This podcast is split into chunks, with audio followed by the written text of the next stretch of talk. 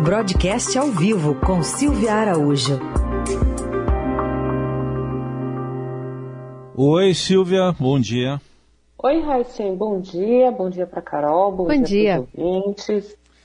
Bom, a gente teve a confirmação de José Mauro Ferreira Coelho, indicado aí para presidir a Petrobras.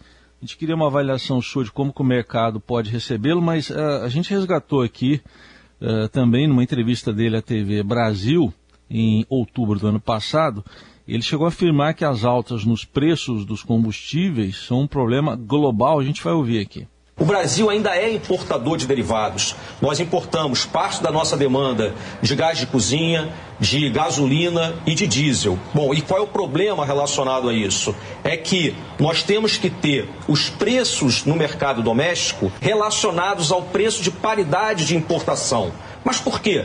Porque se assim não fosse, nós não teríamos nenhum agente econômico com aptidão ou com vontade de trazer derivados para o mercado doméstico. E isso poderia levar a um desabastecimento no país. Bom, não é diferente do que faz a atual diretoria da Petrobras. E aí, Silvia?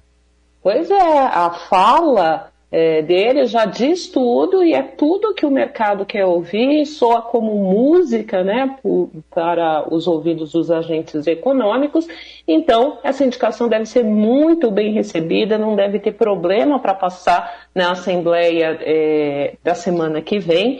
E as ações devem refletir, se todo o cenário internacional ajudar, que a gente lembra que todo o mercado aqui também está voltado lá para o mercado internacional, né? Então a gente tem que olhar como é que está o mercado internacional. Então, se o mercado estrangeiro ele colaborar, teremos aí um dia de recuperação para as ações da Petrobras, focando na questão da indicação do José Mauro Coelho para a presidência da empresa. E pelo visto, pelo que ele pensava lá no ano passado, aliás, ele já fez parte do governo, né? Ele foi secretário do Ministério de Minas e Energia. Ele saiu em outubro do ano passado do Ministério e ele estava trabalhando aí como conselheiro de uma das empresas aí do grupo Petrobras. Então, ele tem a visão estratégica da Petrobras, ele tem a visão de que o preço internacional é o que baliza os preços nacionais aqui para a Petrobras, tudo como tem que ser, já que a Petrobras está inserida no mundo globalizado. Não dá para a gente praticar um preço aqui dentro e o resto do mundo está praticando um preço que o mercado internacional está praticando para os combustíveis em geral, né, Raíssa? Porque a gente sempre fala do barril de petróleo, que é o barril de petróleo que vai balizar todos os preços, né? O preço de seus derivados, como a gasolina e também um óleo diesel. Então, nesse sentido, não deve ter nenhuma preocupação com a gestão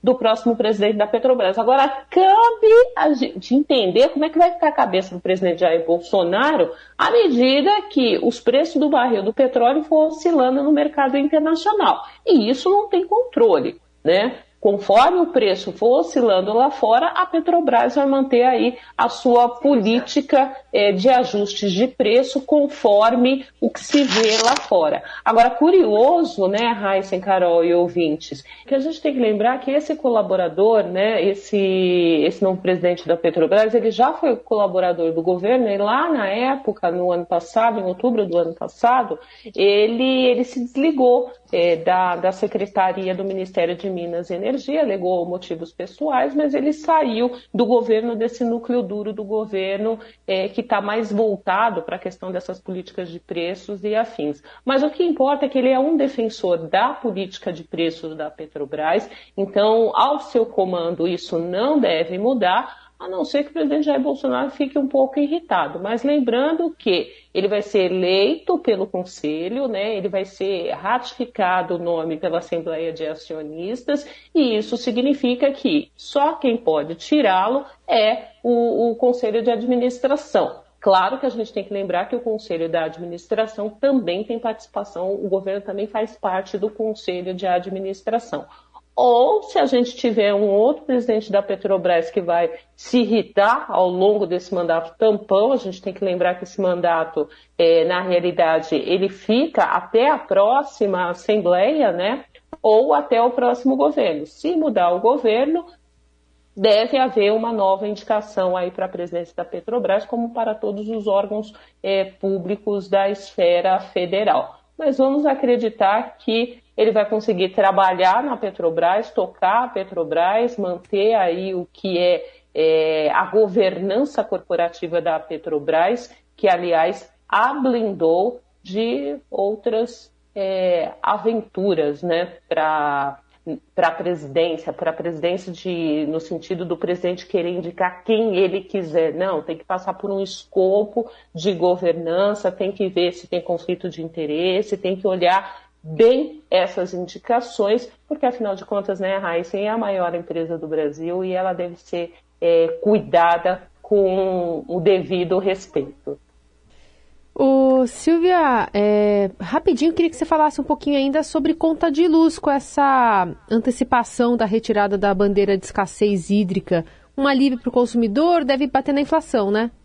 Sim, Carol, muito bem lembrado, vai bater na inflação, vai arrefecer um pouco a inflação, lembrando que essa bandeira está sendo retirada antes do tempo, né? E a cor da bandeira também. O Banco Central, ali nas comunicações anteriores, esperava que a bandeira saia de escassez hídrica para uma bandeira amarela e não diretamente para verde. Como ela sai diretamente para verde, você tem um alívio ainda maior na inflação. Então, isso deve arrefecer principalmente aquele conjunto, aquele bloco de preços administrados, que é um daqueles blocos de inflação que os diretores do Banco Central olham bastante para depois aí ver como é que vai ficar a questão do índice, né, oficial, que é o IPCA. E só para a gente arrematar, Carol, a gente ainda está aí em meio à greve dos funcionários do Banco Central. Então, a gente tem uma reunião do Copom para acontecer no começo do mês que vem, no começo de maio. Esse apagão de dados que a gente está observando, né? Não teve focos, não teve nota de crédito e várias outras divulgações do Banco Central que estão atrasadas, e isso pode comprometer um pouco a pré-análise para o Copom, a reunião de preparação para a decisão da política monetária que vai acontecer lá no começo de maio.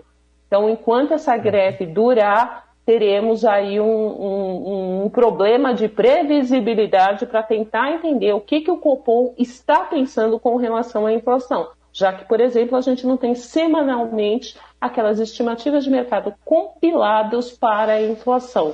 Por exemplo, a da próxima segunda-feira já viria aí mostrando um alívio dessas contas de luz para a estimativa de IPCA para esse e para o próximo ano.